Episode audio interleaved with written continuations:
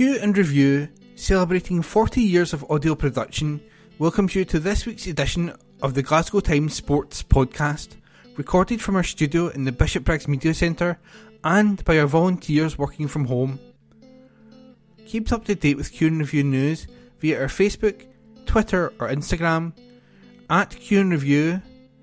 That's at sign C U E A N D R E V I E W or get in touch with us directly by emailing information at cueandreview.com.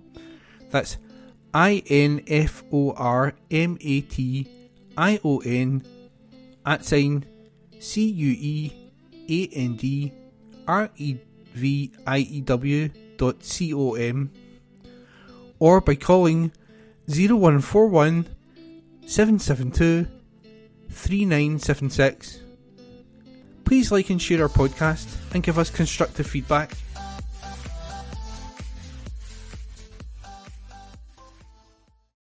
Evening Times Sport, August 1. John Kennedy on staying at Celtic. Report by Aidan Smith. John Kennedy has opened up on his decision to stay at Celtic instead of opting to join Ange Postecoglou at Tottenham Hotspur. Kennedy had the chance to move down south to the Premier League with the Aussie, but instead he opted to stay in Glasgow with new boss Brendan Rodgers. The pair worked alongside each other during Rodgers' first stint as manager at Celtic, and the strong relationship then helped Kennedy make up his mind at this time around. He told Sky Sports, When I was first team coach under Rodgers, we had a very fluid relationship. In his time away, we always kept in touch, meeting for dinner and having discussions. It's good to have him back, and I have a good relationship with him. Hopefully that bodes well. The summer was interesting. Obviously Ange decided to move on to Spurs. I've been there a few times when managers have changed. There's the uncertainty. You never know what's around the corner, or if the club are in discussions with other people. I was in close contact with Ange, and there were different possibilities, but Brendan was coming back to Celtic, the club, and Brendan wanted me to stay and be part of this going forward. Being part of this club is a great privilege. I know what it's all about here, and I've got a good understanding of it, and I know the players and Brendan really well. And that was a big pull in terms of sticking around and being part of that. I know how Brendan works, the level of his work, so it's great to still be here. There were possibilities. You can never look back on it and say that would never have happened. The way things worked out, it wasn't to be.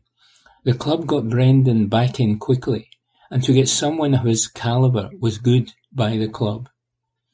On Postecoglou, Kennedy admitted, I learned a lot from him. He has a different style to Brendan. And he's very successful in the way he does that. And he's a very humble guy. I've kept in touch and spoke through the pre-season, see how things are going at both ends. I am pretty sure he'll do a fantastic job down there because he's a terrific manager and he knows what he wants. I'm pretty sure the Spurs fans and the club will learn very quickly how he likes to operate and they'll see a different team down there. Report by Adrian Smith.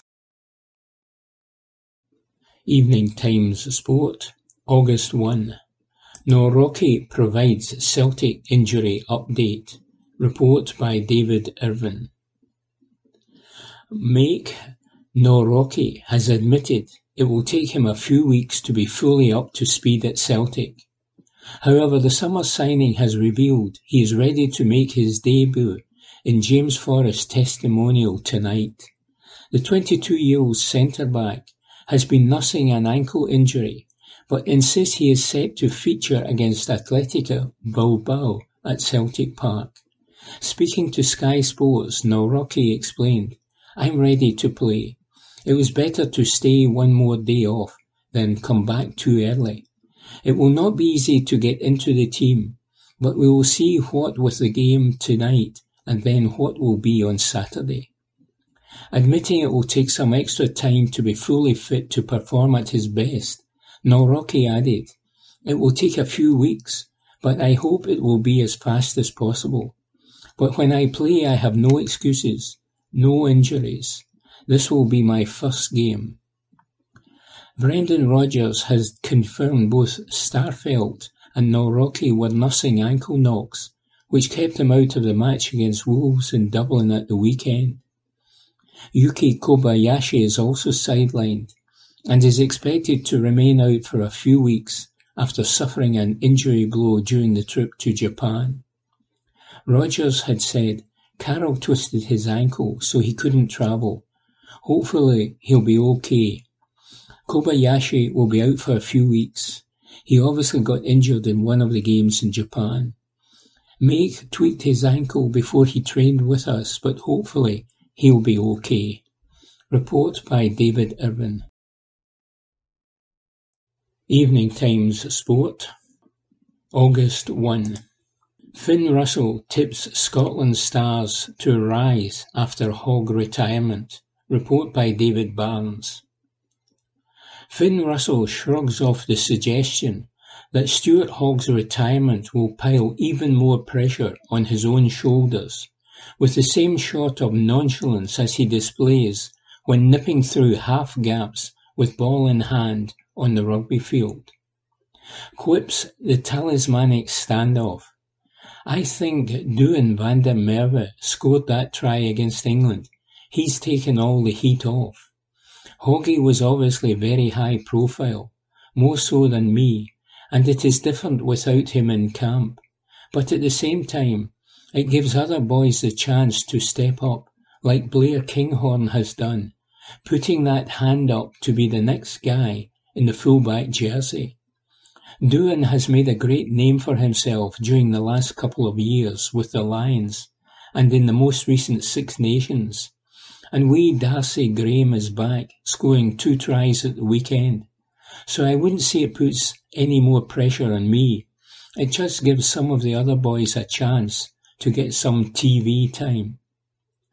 Russell does concede that the loss of a huge character who has monopolised the Scottish number 15 jersey when fit for over a decade is bound to change the dynamic within the group but reasons that the key to moving on is to adapt the way things are done to suit the individuals who are still in the squad, rather than try to replicate the Hawick man's distinct playing style and personality. Says Russell, what Hoggy brought was just so much experience at the top level, so I was able to bounce questions off him, and we got on really well. It's obviously different having Blair Kinghorn or Ollie Smith playing there for us, but the way Blair has been training at fullback has been really good. When it's been me and Blair in the same team at training, we know he can step in and play 10 really well.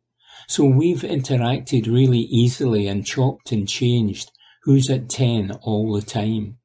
Sometimes if he's in the wide ruck, he might jump in at 10 in the next phase, which allows me to be a bit wider.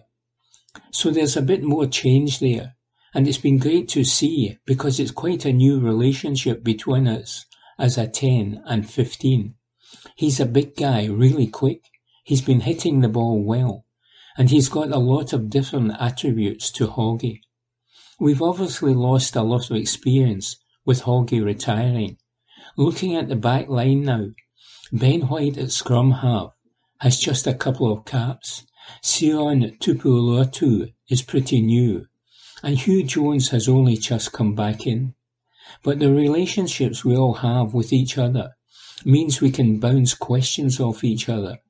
Whether you've had five games or 100, everyone is on the same level and have got their opinions, which is great to see. This will be with Russell's third World Cup, and while he is not viewing it as his last, neither does he want to return from France feeling that it is another opportunity missed following the contentious quarter-final defeat to Australia in 2015 and the pool stage collapse in 2019.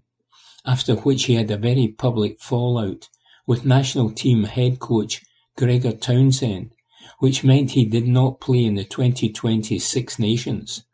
That relationship is clearly in a much better place now. He says, There are quite a few of the boys who will be going to this World Cup who were also over in Japan. That was a really frustrating World Cup. We did not manage to perform at our best and did not get out of that group.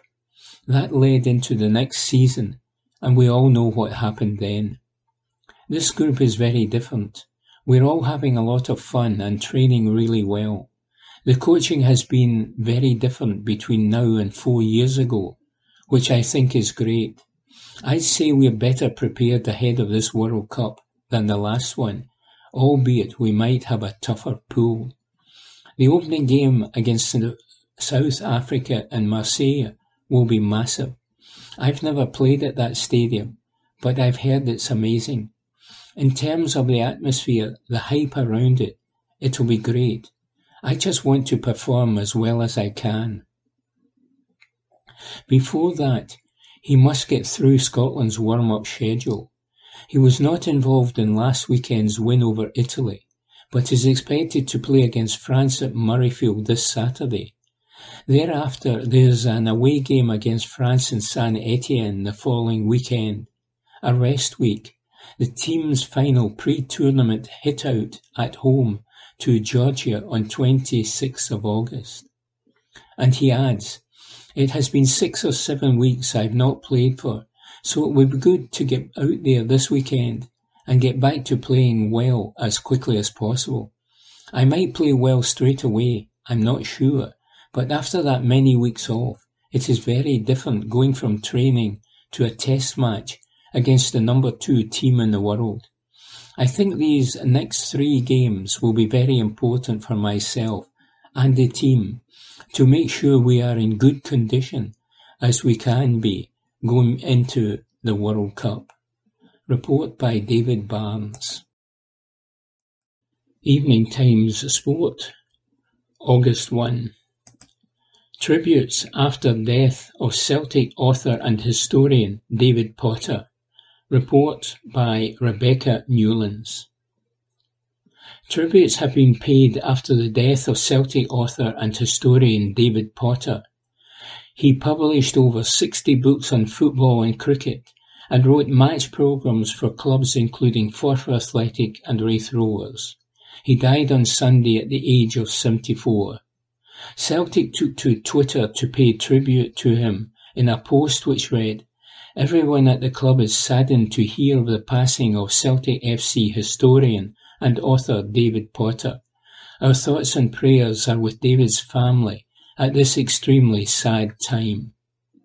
Falkland Cricket Club also paid tribute to him when they wrote, Yesterday we lost Falk- Falkland Cricket Club family stalwart and an absolute gentleman, someone who had devoted an awful lot of time to our club over many years. Rest in peace, David Potter.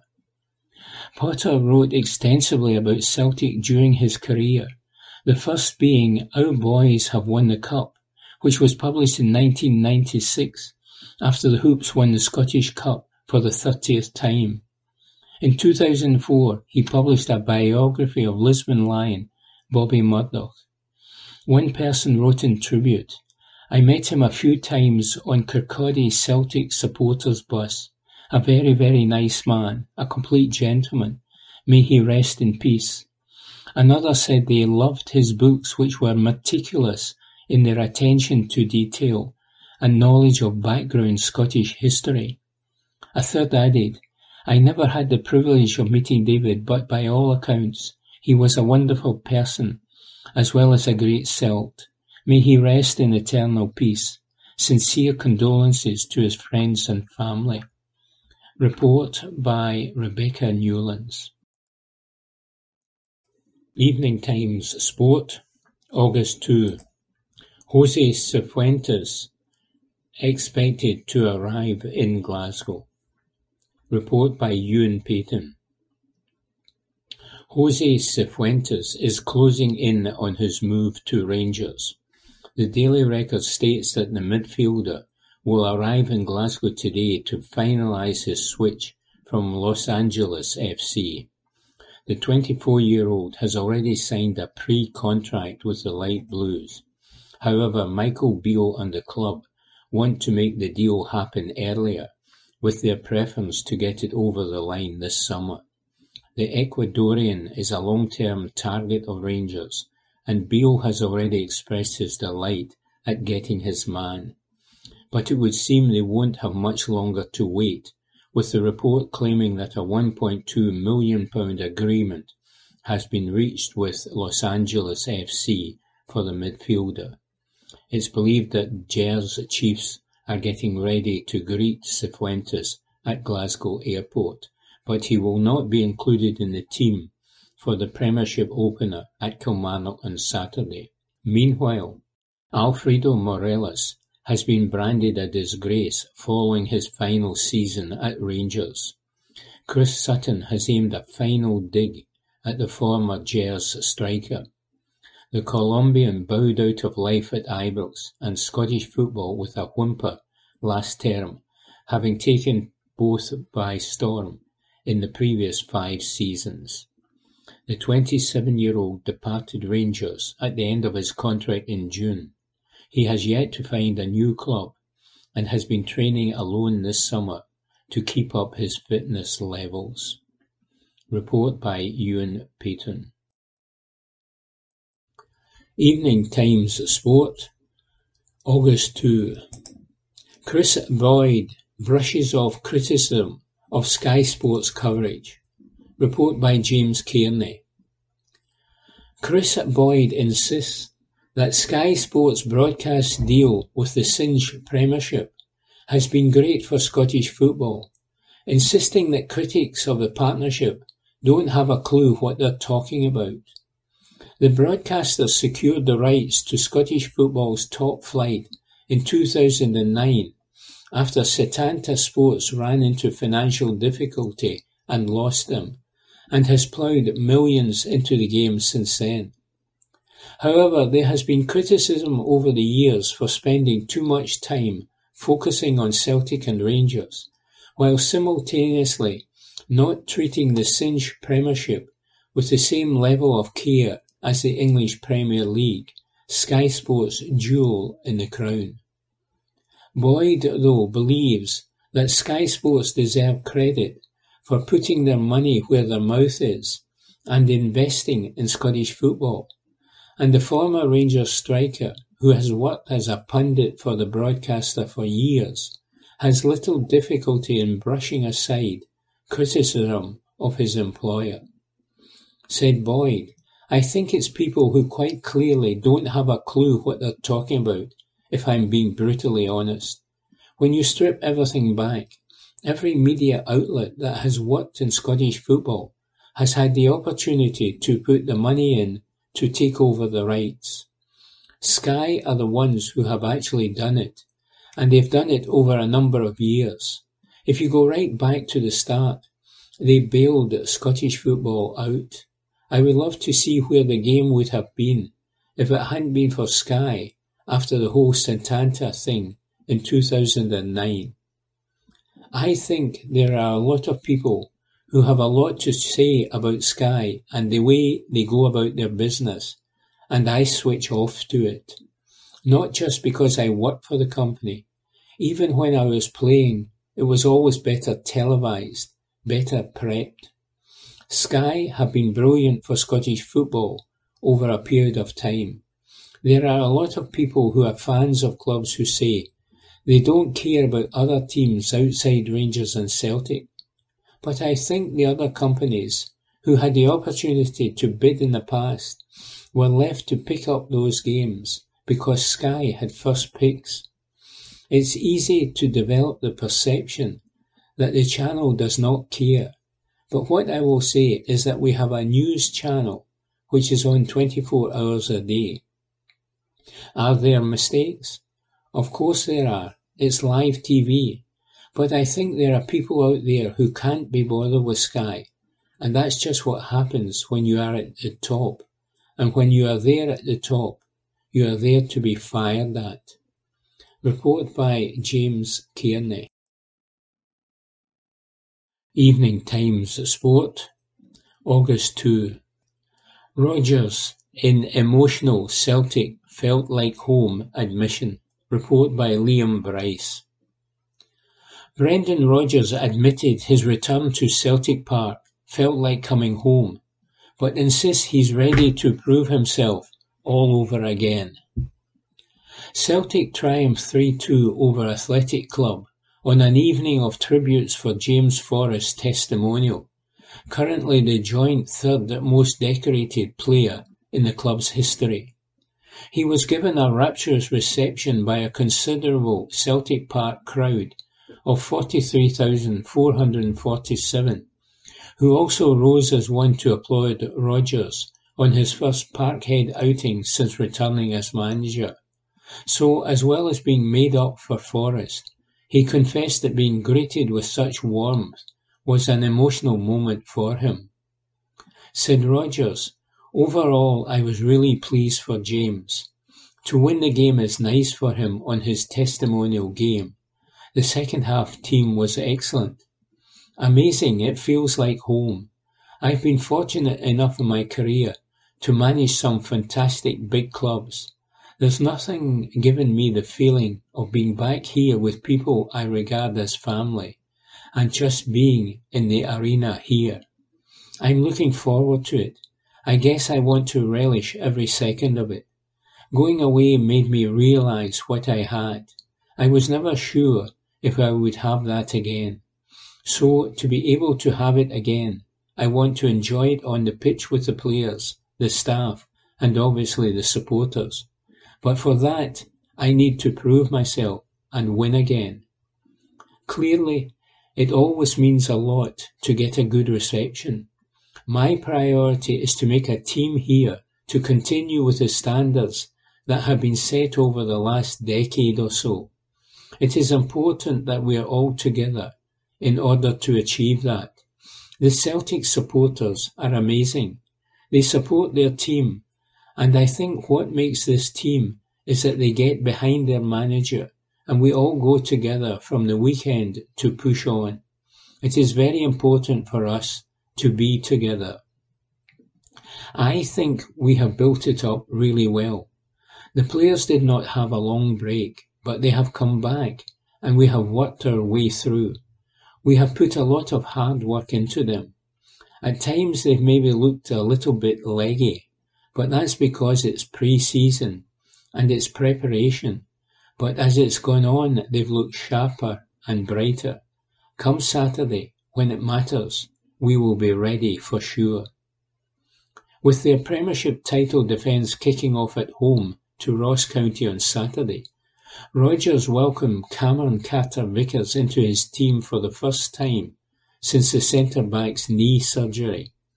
Anthony Ralston was also back in the fold, having missed every other pre-season outing to date, but he's unsure whether either player will be ready to start at the weekend. And Rodgers said, We will see. We have to analyse that over the next couple of days, but it was great to have them back. He is a very important player for us. He got through the 90 minutes. Tony Ralston as well, coming back. It was great to have Tony on the pitch as well. Report by Liam Bryce. Evening Times Sport, August 2. Soro finally set to leave Celtic. Report by Mark Walker.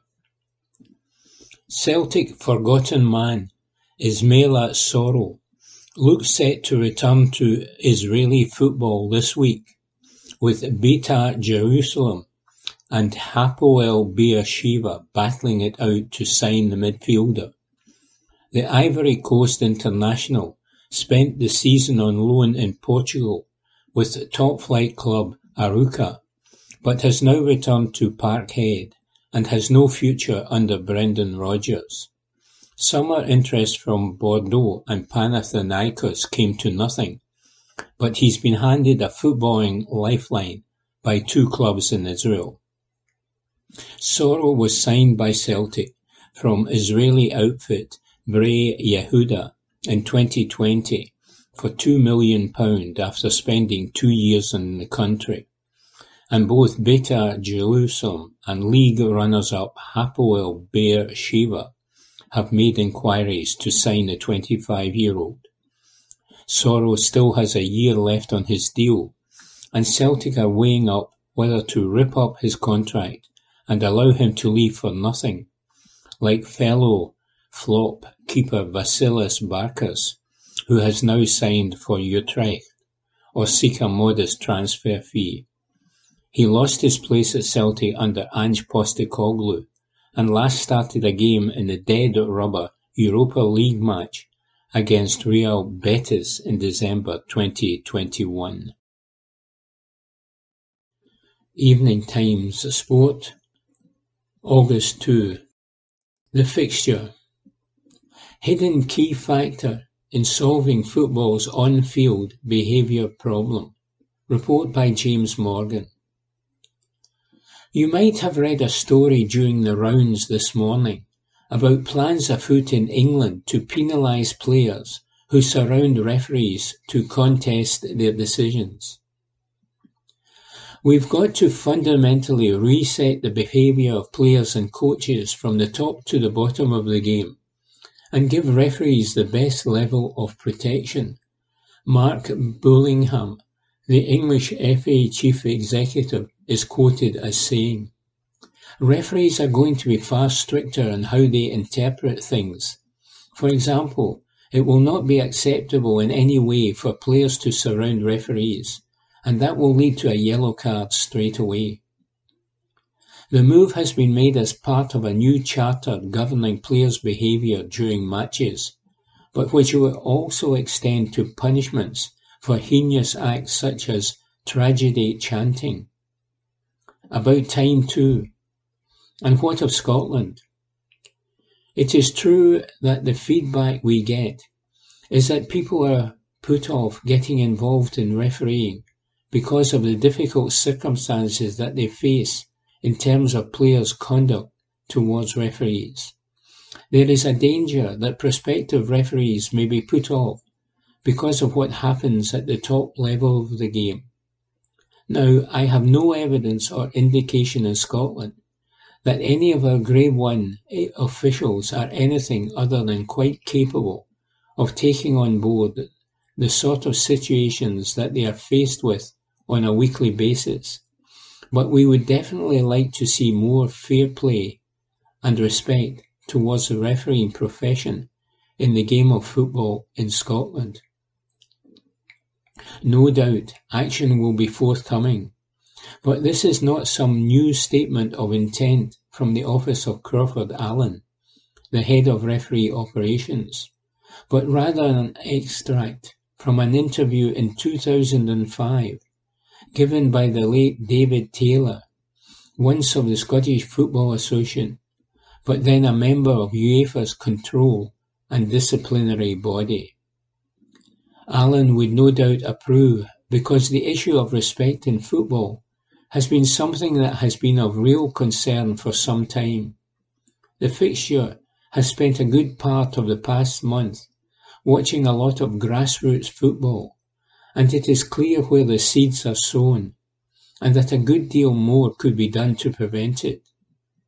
At the weekend, I took in the Glasgow City Cup at Glasgow Green.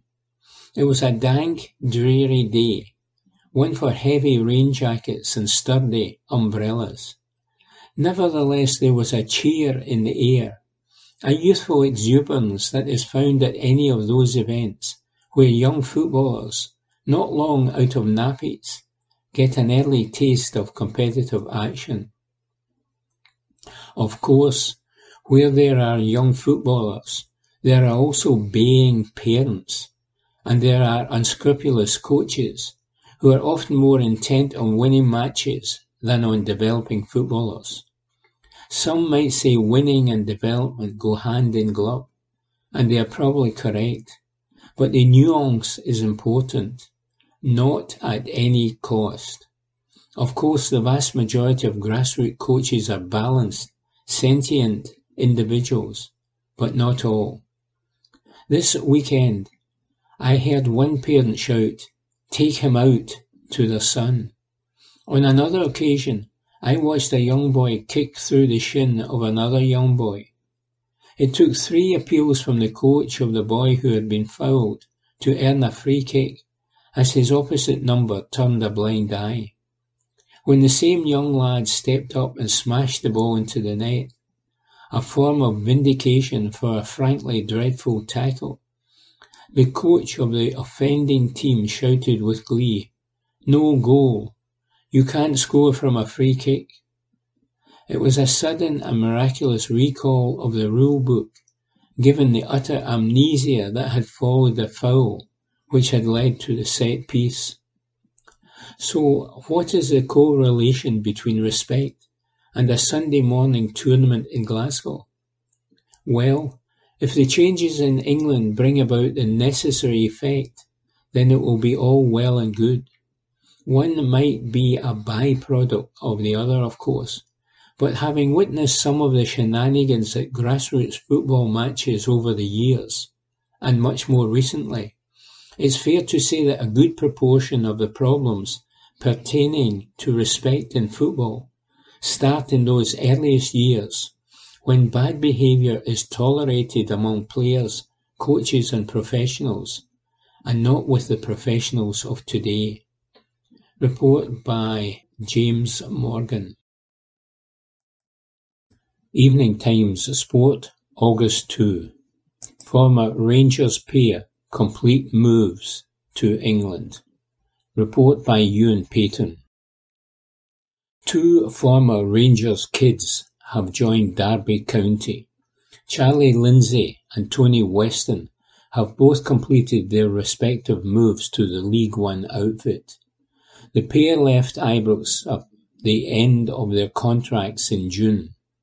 They were tipped for big things at Rangers, but neither managed to make a breakthrough into the first team. But they have wasted little time in tying up their futures, with both players set to challenge for places in Derby's first team squad in the season ahead, as they aim to earn promotion to the Championship. However, the players, both 19, will initially play with the club's under-21s. Lindsay, a Northern Ireland youth international, joined Rangers from Glentoran in 2020, while Weston moved to Rangers from Blackpool the same year, with the Light Blues paying £250,000 to land the youngster. He made his one and only Rangers first team appearance in a 3-1 win over Hearts in May 2020. Weston has loans at Partick Thistle and Cove Rangers last season, but did not score a single goal in his 31 appearances across both spells. Meanwhile, Fashion Sakala could be Saudi Arabia bound after all, according to a report. The Rangers striker initially rejected advances from the Middle East last week as he decided to focus on proving his worth at Ibrox. However, it's said that Saudi Pro League club Al Fayha are persisting in their pursuit of the Zambian attacker. Report by Ewan Payton. Evening Times Sport, August 3. Chris Hoy opens up about mental health while in Bishopbriggs. Report by Kirsty Feerick. Sir Chris Hoy has opened up about his mental health while in Bishopbriggs to encourage others to do the same. The 47-year-old Olympian spoke out at the Huntershill Sports Hub while launching a groundbreaking four-year partnership between Scottish Association for Mental Health (SAMH) and Sport Scotland. The initiative hopes to help people feel the benefits of exercise to support their mental, social and physical health. The partnership aims to boost opportunities for people with poor mental health to participate in sport and physical activity supporting sporting communities to improve their mental health and to create inclusive, accessible environments. He said, We all feel that someone is in a worse situation, so we never want to complain about your situation. But we need to recognize mental health is a sliding scale. It is like physical health. It's not a binary thing that's good or bad. It can change hour to hour and daily. Personally, I've been very lucky. I've not had any major problems or issues. But I am well aware that there are times you need to talk about things that are making you feel down. If you are aware of it, I think that is half the battle, and being able to talk about it and share it with the people around you.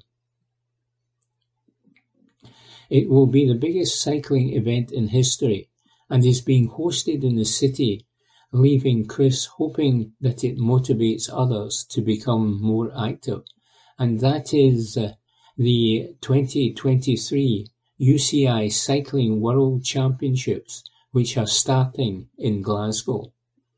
The talented athlete is hoping the event will inspire people to get involved in the sport and use exercise to feel better. And he continued, being active is a terrific way to help us stay both physically and mentally well. This partnership is about making sure we can all join in with sport and exercise so everyone has the chance to feel those benefits. SAMH and Sport Scotland are already working together to make a difference, and this new enhanced partnership aims to have a positive impact on even more people's lives. Shirley Ann Smith a senior active schools and community sport coordinator, added, As a manager, the training SAMH have provided has given me an excellent base and made me more aware of the importance of the mental well-being of my staff. It's also supported us to hold true to the principles of being a person-centered, inclusive and collaborative organization. An active schools coordinators recently reached out looking for help for one of their schools based coaches, and I was able to refer them back to the Having Mental Health Conversations training and toolkit, which then gave them confidence in opening a conversation and practical ways to best support the coach. This partnership helps spread the message of the huge benefits that physical activity can have on an individual's mental health. Making real and positive intentional changes through sport is so important. Report by Kirsty Feerick. Evening Times Sport, August 3. Turnbull given Celtic clean slate. Report by Ewan Payton. Many thought David Turnbull would be on his way out of Celtic this summer. With a year left on his contract, the 24-year-old's future at Parkhead was certainly in doubt. The attacking midfielder found game time hard to come by under Ange Postecoglou last season. He was limited to substitute appearances from the bench, with the odd start thrown in here and there. But the arrival of Brendan Rodgers as manager has allowed Turnbull to remind everyone of his talents and what he offers to the Scottish champions. He was a bright light in the pre-season win over Athletic Bilbao on Tuesday night, even getting on the scoresheet. Rodgers is a fan of the former Motherwell starlet and is a big admirer of the tools in his locker, and he said, Excellent, he was very good. He's been good in pre-season. I really like him as a footballer. He's got tools, he's comfortable on the ball, and can score goals. His efficiency is very good. He just needs to keep working and to keep on the move. It's always important with those players that they don't turn the engine off. And much like Turnbull, Rodgers insists all of the so-called fringe players at Celtic will be handed a clean slate. When he added, a lot of these guys I don't know, so for me there's a clean slate for them all. It's assessing over the course of pre-season. What they've done in the past doesn't really matter. That includes the guys who have worked with me before. In order to have that hunger, there's how it has got to be. Report by Ewan Payton. Evening Times Sport, August 3. Rangers captaincy change idea floated. Report by Ewan Payton. Michael Beale should consider changing the Rangers captaincy according to former Ibrox player Bob Malcolm.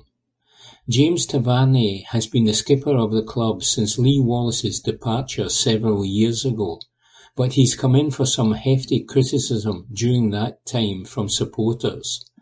Connor Goldson is currently the vice-captain of the club and clearly has strong leadership qualities with his organisation at the back. Malcolm reckons the 30-year-old may be a more natural choice for the role, and told the Scottish Sun. Goldson is Rangers' best defender by a country mile. I know Tav leads the team out every week, but Goldson is the real skipper. He is the one who organises and does most of the talking. If Michael Beale made Goldson skipper, then it would maybe take the pressure off Tavernier. I know that would prove problematic, and I don't think it will happen for a number of reasons.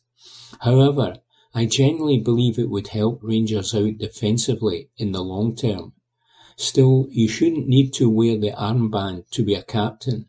At a club like Rangers, there should always be four or five on-field leaders.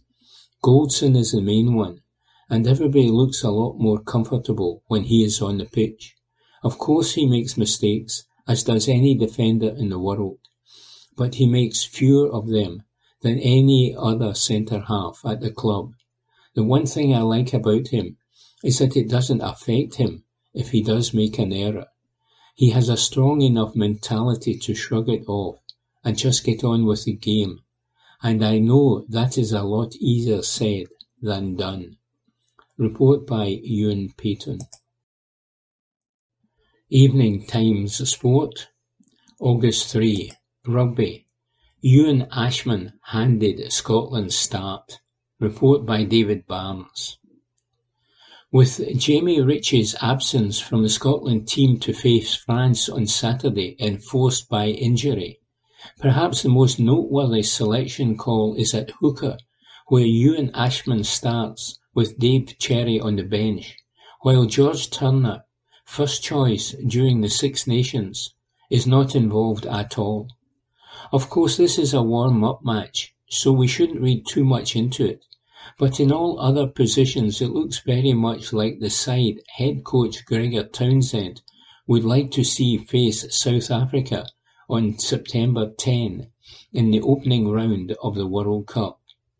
Townsend, keeping his cards close to his chest, said, Ewan's getting an opportunity with a very strong team alongside him and I feel he has the attributes to start for us and certainly be in the World Cup squad.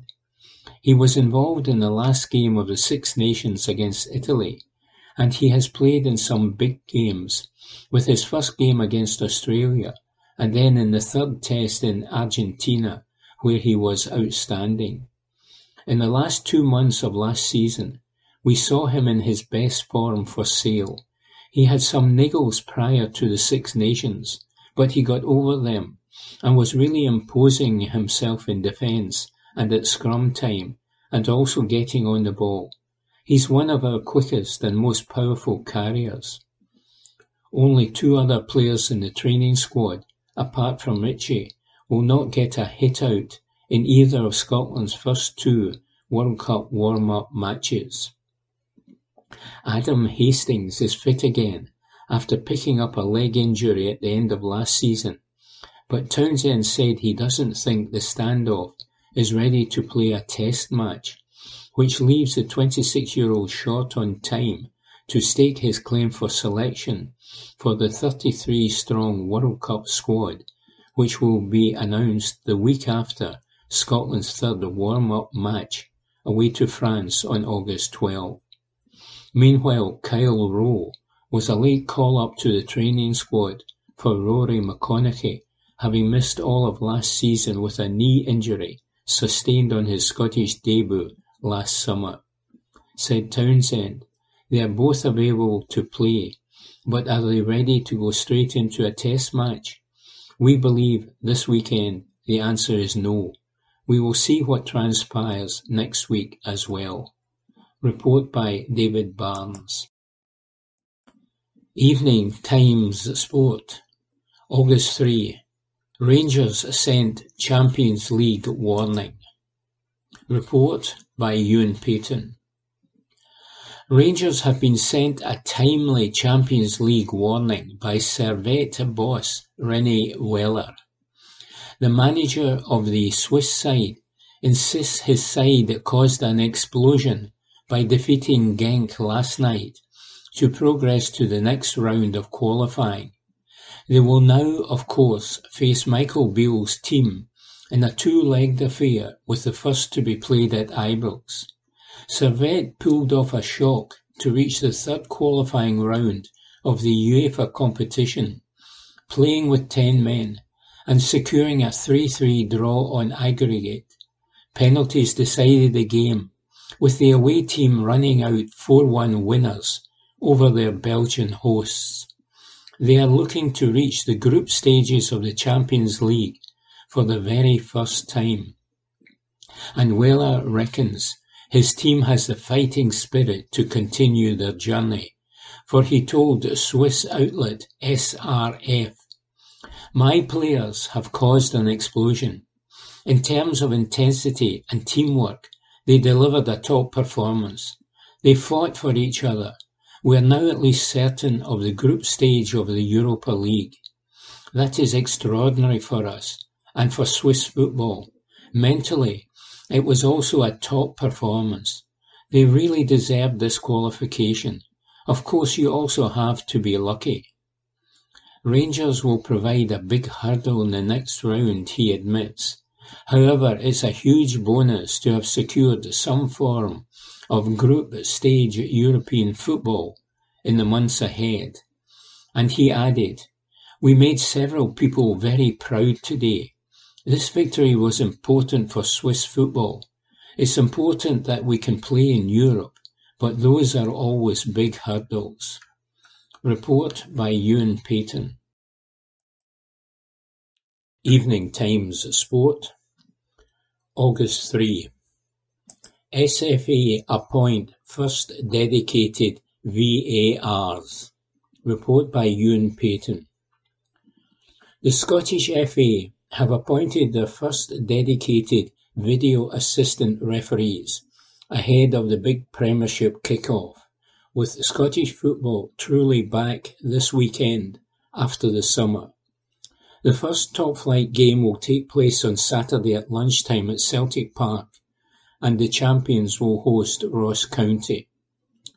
Although the SPFL's action will officially get underway as Arbroath takes on Dundee United tomorrow night in the Championship.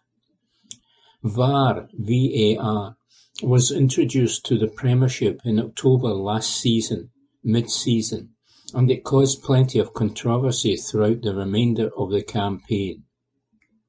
Now the SFA have announced they have appointed Andrew Dallas and Greg Aiken as the country's first solely dedicated VARs. The duo have more than 30 years of combined experience as matchday officials, but they will take a step back from the pitch, instead focusing their efforts on getting more decisions right in Clydesdale House. Gary Hilland, Andrew McWilliam and Graham Leslie will also call time on their on-field duties to take up positions as the first dedicated assistant video assistant referees in Scotland. SFA head of referee Crawford Allan said, Andrew and Greg have significant experience officiating at the highest level, but have both shown a particular aptitude operating as VARs since its launch last year. With the new season upon us, it is important for us to continue to improve the VAR operation in all areas. So while their time on the pitch has come to an end, we are delighted that our match officials will continue to benefit from their vast experience. Crawford Allan added, Throughout the past few years, as we began our journey towards implementing VAR in Scotland, we have engaged in knowledge exchange with other nations who have VAR in operation, and the creation of the VAR Independent Review Panel builds on best practice from other top nations in this area. Report by Ewan Payton. Evening Times Sport, August 3. Olazabal named as fourth vice-captain for Ryder Cup. Report by Martin McMillan. Europe captain Luke Donald has named former skipper Jose Maria Olazabal as his fourth vice-captain for this year's Ryder Cup in Rome. Olazabal enjoyed a stellar playing career in the biennial contest against the United States before leading his side to victory in the famous Miracle at Medina in 2012. The 57-year-old won a total of 20.5 points in his seven appearances, with 12 of those coming from 15 matches in partnership with fellow Spaniard Seve Ballesteros. Olazabal who was also vice-captain in 2008, 2010 and 2014, joins Thomas Bjorn, Eduardo Molinari and Nicolas Colsaerts in Donald's backroom team. The two-time Masters champion said, With my previous experiences in the Ryder Cup, I am obviously thrilled to be back involved once again. I am really looking forward to feeling that special adrenaline flow, the intensity and the electricity that only the Ryder Cup can bring. It was a very nice surprise to be asked by Luke. I didn't expect it, but I was delighted when the call came. I have no doubts that Luke will be a great captain. He has played in the Ryder Cup four times and won four times, and he therefore knows what is required to perform well in the match. Donald, who was sent out first by Olazabal in the Sunday singles at Medina, said, To know he had that respect and confidence in me to go out and lead Europe in such a pressurized last day environment meant a lot, and this feels, perhaps, that I am returning that favour a little bit, as I have a huge amount of confidence in him. Just his mere presence brings energy to any Ryder Cup environment, and I saw that firsthand when I asked him to be involved in the Hero Cup we staged in Abu Dhabi at the beginning of this year. He was such a big part of that week, being with the players and sharing stories with them of just what the Ryder Cup is all about. People notice when Jose Maria walks into a room and you could see at the Hero Cup how much everyone respected him and admired him for all he's done in the game. I could not be more excited to have him on my team. Report by Martin McMillan. Evening Times Sport, August 3. Mark Warburton admits envy over Rangers budget. Report by Ewan Payton. Michael Beale has spent the guts of £15 million as he rebuilds his Rangers squad this summer. Not every manager has had such fortune at Ibrox though. Mark Warburton admits he's a tad jealous of the money made available to Beale as he looks to win the title back from Celtic this season. The Englishman was in charge of the club when they earned promotion from the Championship back to the top flight to complete their journey back from the old Third Division. His style of play was admired with his 4-3-3 formation, and he defeated Celtic in a Scottish Cup final. Such results led to the belief that Rangers could mount a challenge for the league, even if it was their first season back. Of course, that could not have panned out to be further from the truth, as Warburton ultimately lost his job and the club finished third behind Celtic and Aberdeen. He revealed that Scott Brown's salary was worth more than his entire Rangers midfield.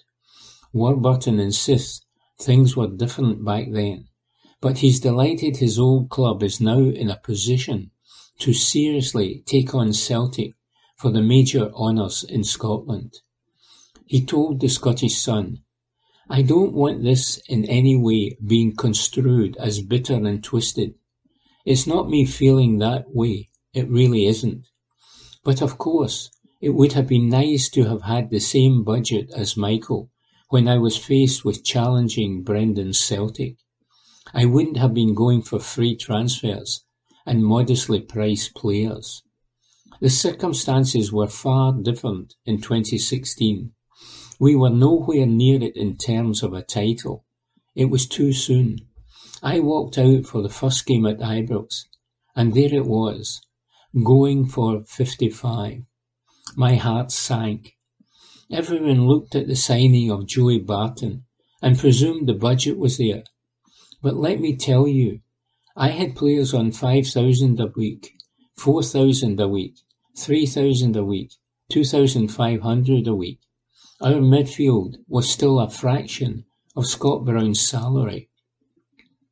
It was a very uneven playing field then, although I still had Kenny Miller and Lee Wallace who, at their best, would fit into any squad. But it was the spread of the quality across the squad compared with Celtic now it's a different ballgame. Rangers have experience and quality all over. They have depth in every position and will be able to deal with the added challenge of European football and injuries. I am delighted Rangers are better placed to have a go at it. It's in much better shape and Ibrox is packed out every other week. The absolute truth is, I'm just delighted they're being given a chance. Whether it was Steven Gerrard and now it's Michael, I want Rangers to be successful. Report by Ewan Payton. Evening Times Sport, August 4. Kyogo vows to repay love by shooting Celtic to title glory. Report by Mark Walker. Kyogo Furuhashi has vowed to repay the love he has received at Celtic by scoring more goals to shoot them to another title after signing his new deal. Last season's Player of the Year signed a new four-year deal with the champions last month after reported interest from his former boss Ange Postecoglou at Tottenham. He netted thirty-four goals in fifty games last season, and in an interview in a Japanese magazine, he explained why he decided to stay in Glasgow. He said, The good thing about Celtic is that the people are really warm. They accept us, Japanese people from a foreign country. Even if you are driving, you will be greeted with a horn from another car. There was a time in a cafe when the guy who was supposed to be working stopped serving a customer so he could get a picture with me. It makes me happy when I get approached, and if the people who approach me smile and it makes them happy, then it makes me even happier. The stadiums are all frenetic. Everyone from children to the elderly will support you with a tremendous amount of passion. I am grateful that the club needed me enough to sign a new contract. I'm glad that my hard work was appreciated. But I couldn't have done it alone, so I can only thank the people around me who really supported me. Now we will try and win the title again, and I want to help by scoring as many goals as possible. In order to do that, I have to focus more strictly on myself because I can only repay the club and the people around me through football. But Furuhashi was less forthcoming when he was directly asked if he ever considered leaving the club amid the reported interest. He said, I cannot go into too much detail. I'm sorry. Report by Mark Walker. Evening Times Sport, August 4. McInnes sets Rangers and Celtic challenge for Kilmarnock. Report by Ewan Payton.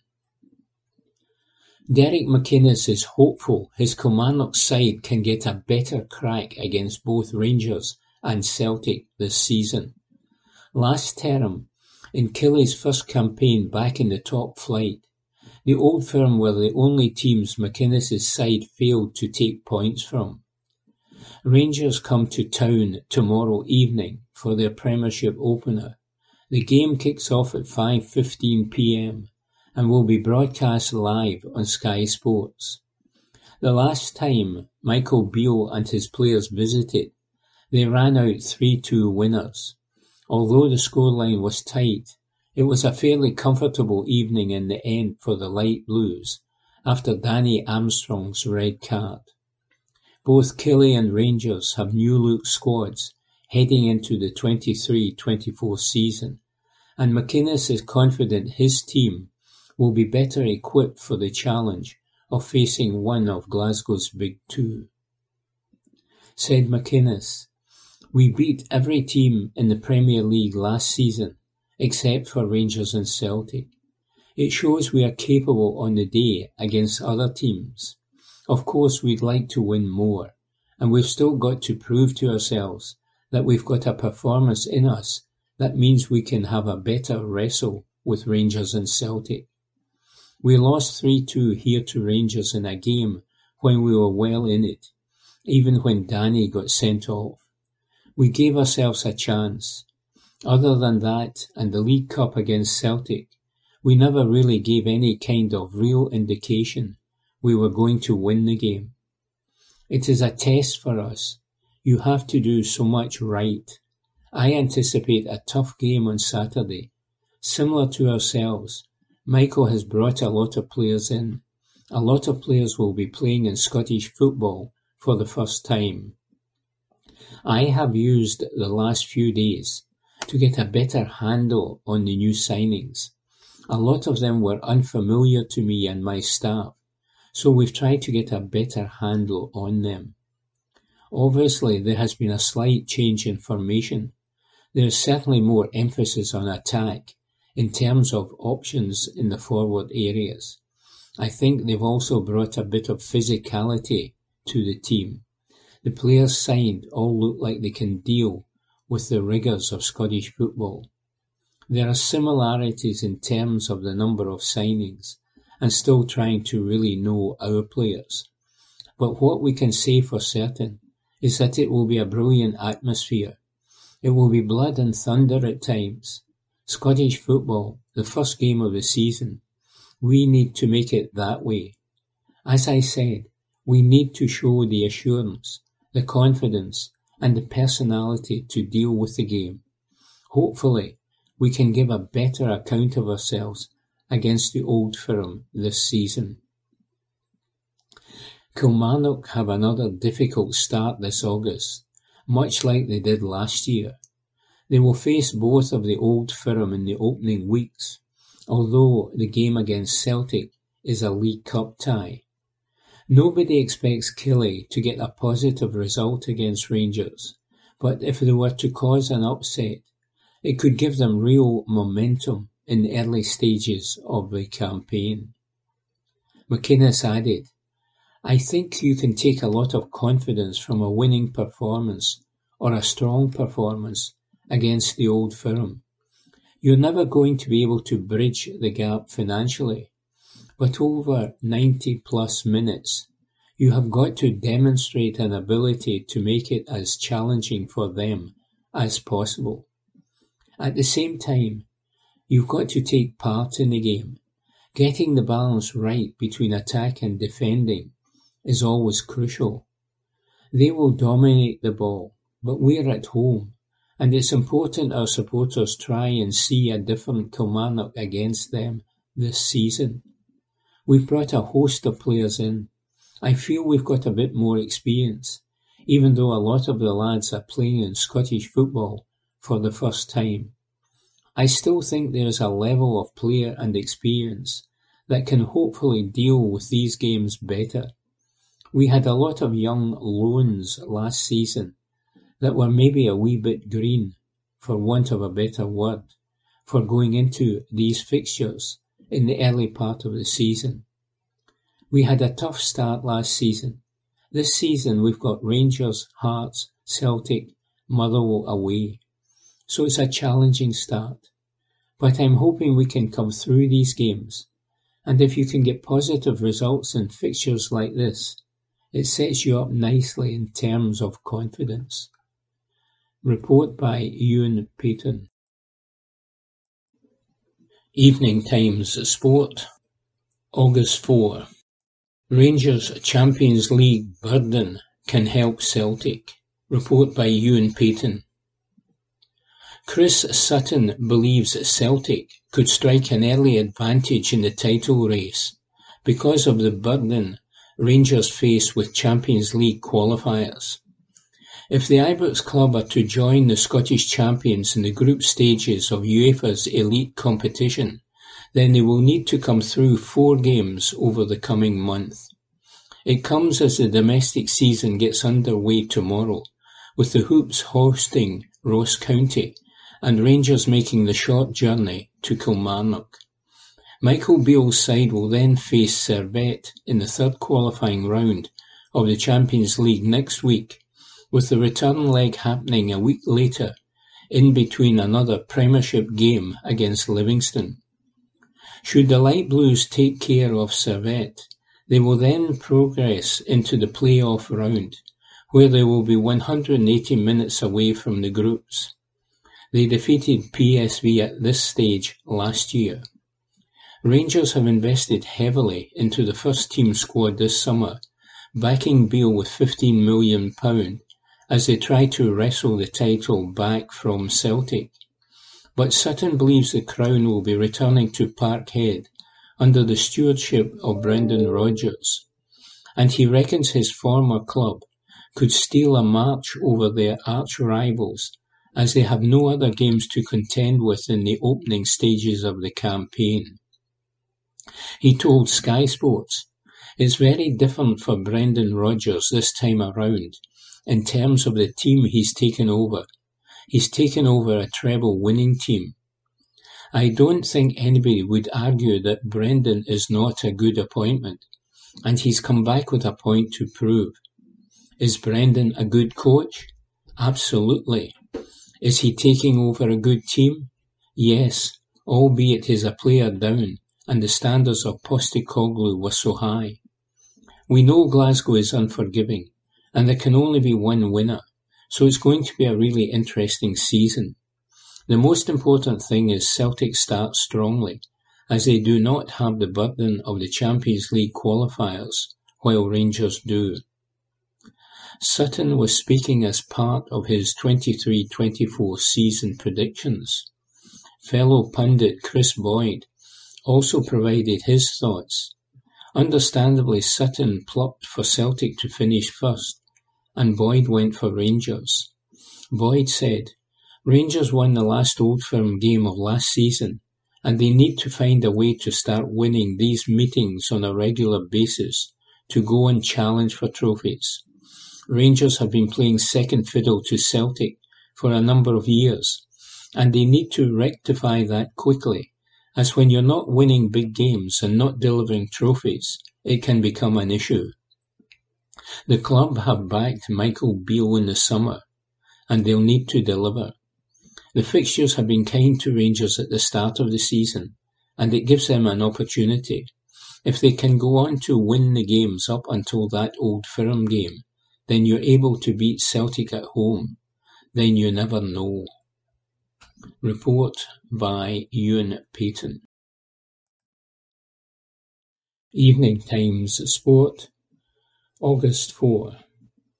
Rugby: France name experimental side for Scotland clash. Report by David Barnes. France will field an experimental side against Scotland tomorrow, with head coach Fabien Galthié selecting three debutants in his starting fifteen.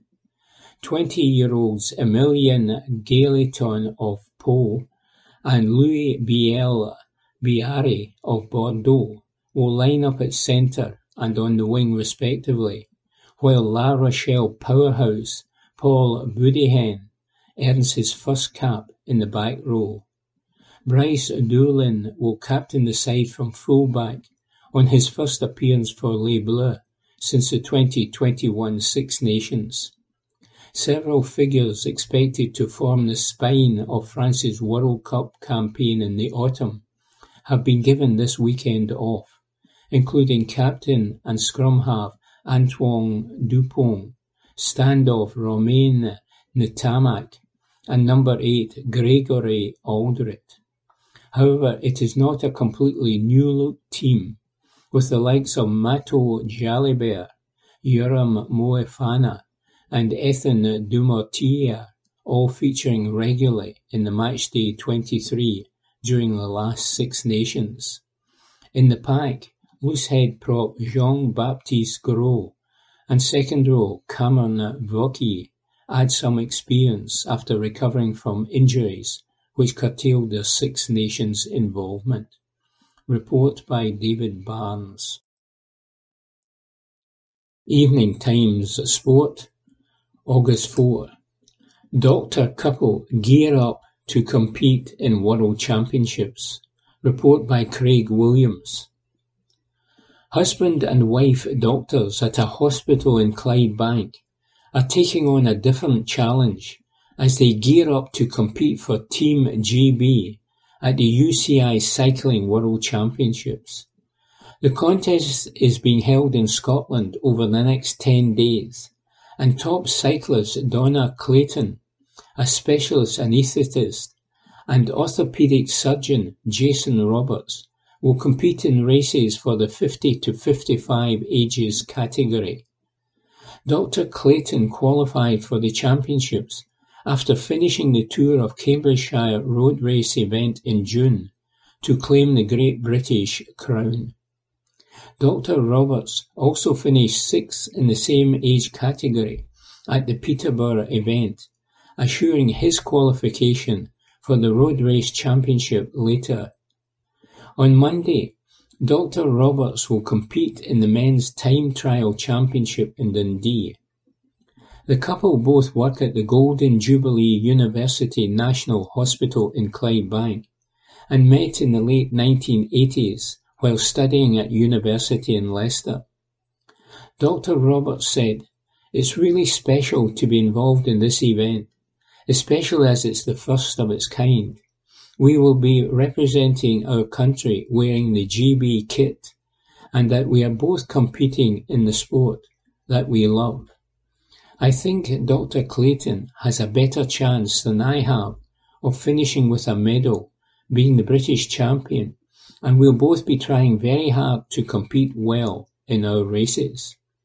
I went to study at Leicester because they had such a great cycling programme as I was already competing at quite a high level back then, and I was lucky enough to meet Donna there when she was training as an anaesthetist. It's really special to be involved in this event, especially as it's the first of its kind. We'll be representing our country wearing the GB kit, and that we are both competing in the sport that we love. These championships will be the first time the UCI has run all the different cycling specialities in the one event, and it is being billed as the biggest cycling event ever, with Scotland as the first host. NHS Golden Jubilee Chief Executive Gordon James said, It is absolutely fantastic to see Donna and Jason competing in these World Championships. It just highlights how talented they are not just in our theatres and clinics treating and caring for our patients, but through their cycling, which I know they are so passionate about. Everyone here at Team Jubilee will be rooting for them and we wish them and all the competitors well in what promises to be a thrilling event for the whole of Scotland. Report by Craig Williams.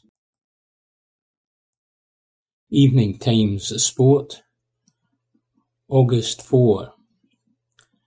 Tavernier in Rangers hope that it rains. Report by Ewan Payton.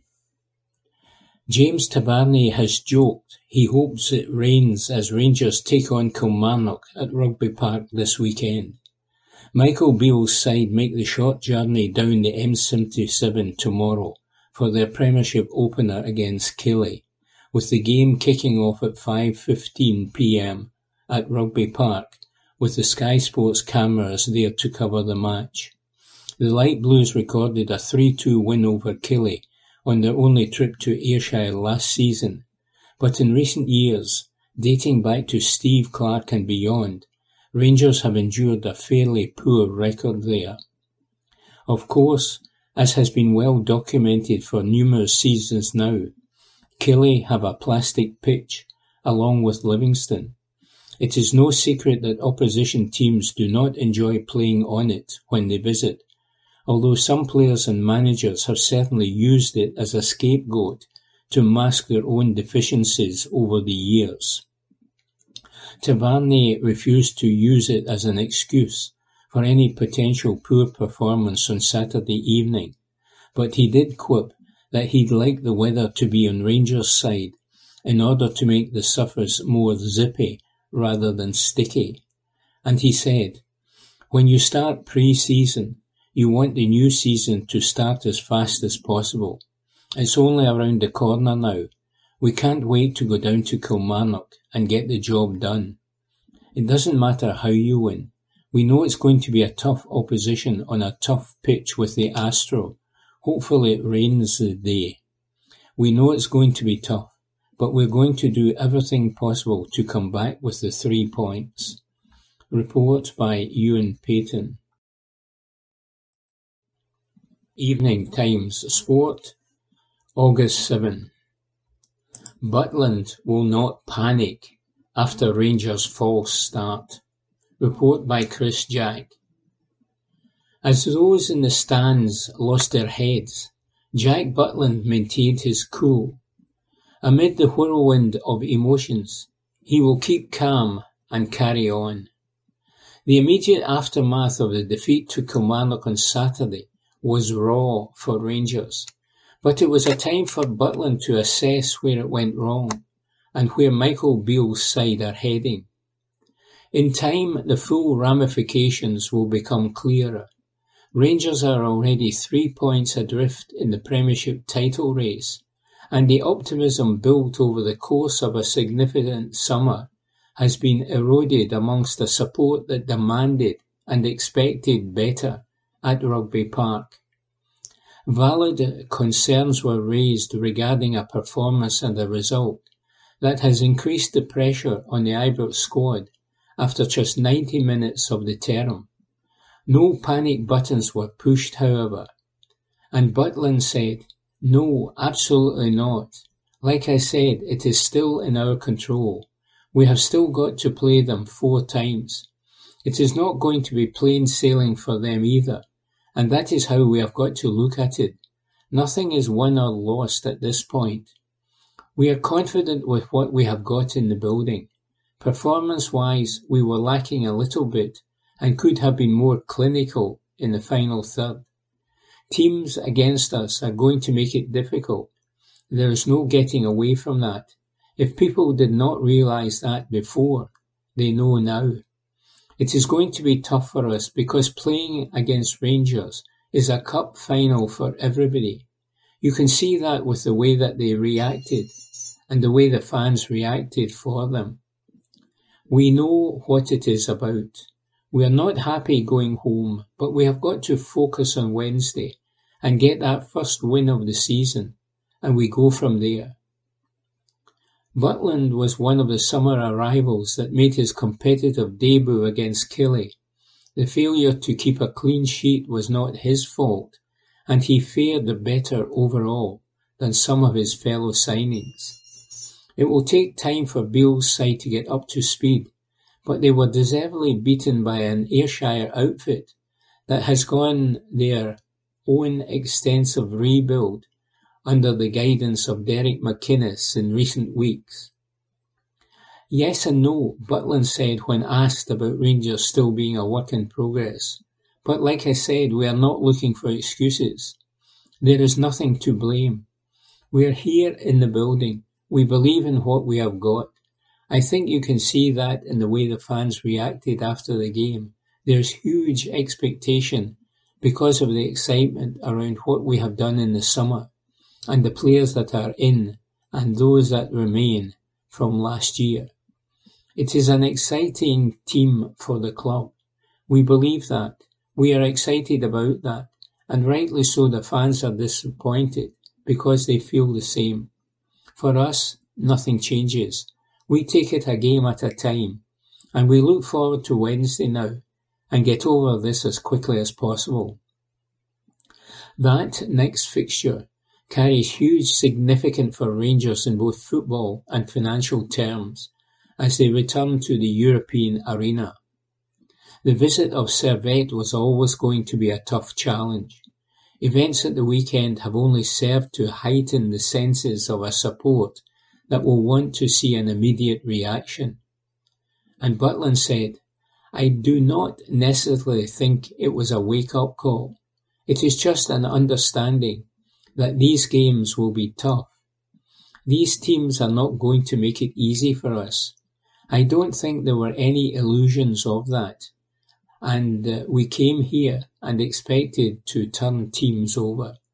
It is tough at times, but we bury it, look forward to Wednesday and getting a win. And then we go back to Ibrox at the weekend and look to get our first league win of the season. It is as simple as that. Report by Chris Jack. Evening Times Sport, August 7. Kilmarnock set standard after Rangers victory. Report by Chris Jack. Robbie Deas reckons Kilmarnock have set the standard for their season after the stunning win over Rangers at Rugby Park. The hopes were well worth the three points as Michael Beale's new-look side saw their Premiership title bid get off to a disastrous start on the opening weekend. A Brad Lyon strike midway through the second half was enough as Derek McInnes earned his first Old Firm points as Killie boss.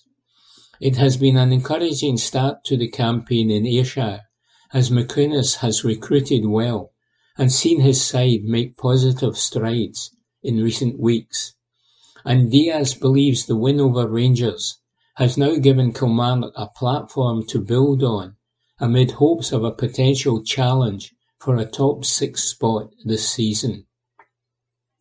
Deas said, To be honest, I think we looked comfortable.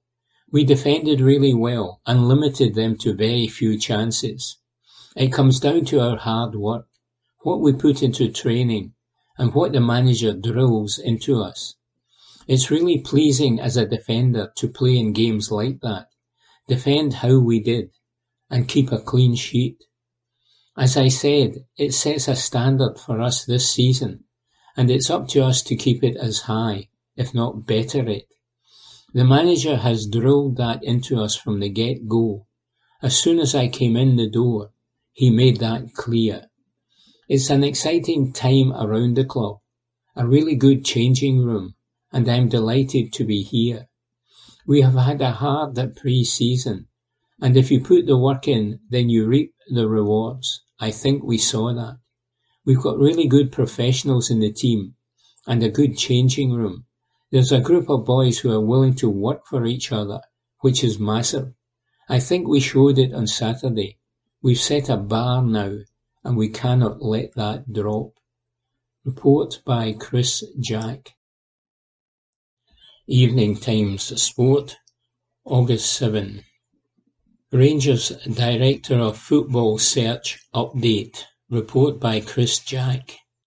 Rangers will step up their search for a new Director of Football at Ibrox once boss Michael Beale has completed his summer recruitment drive in the coming weeks.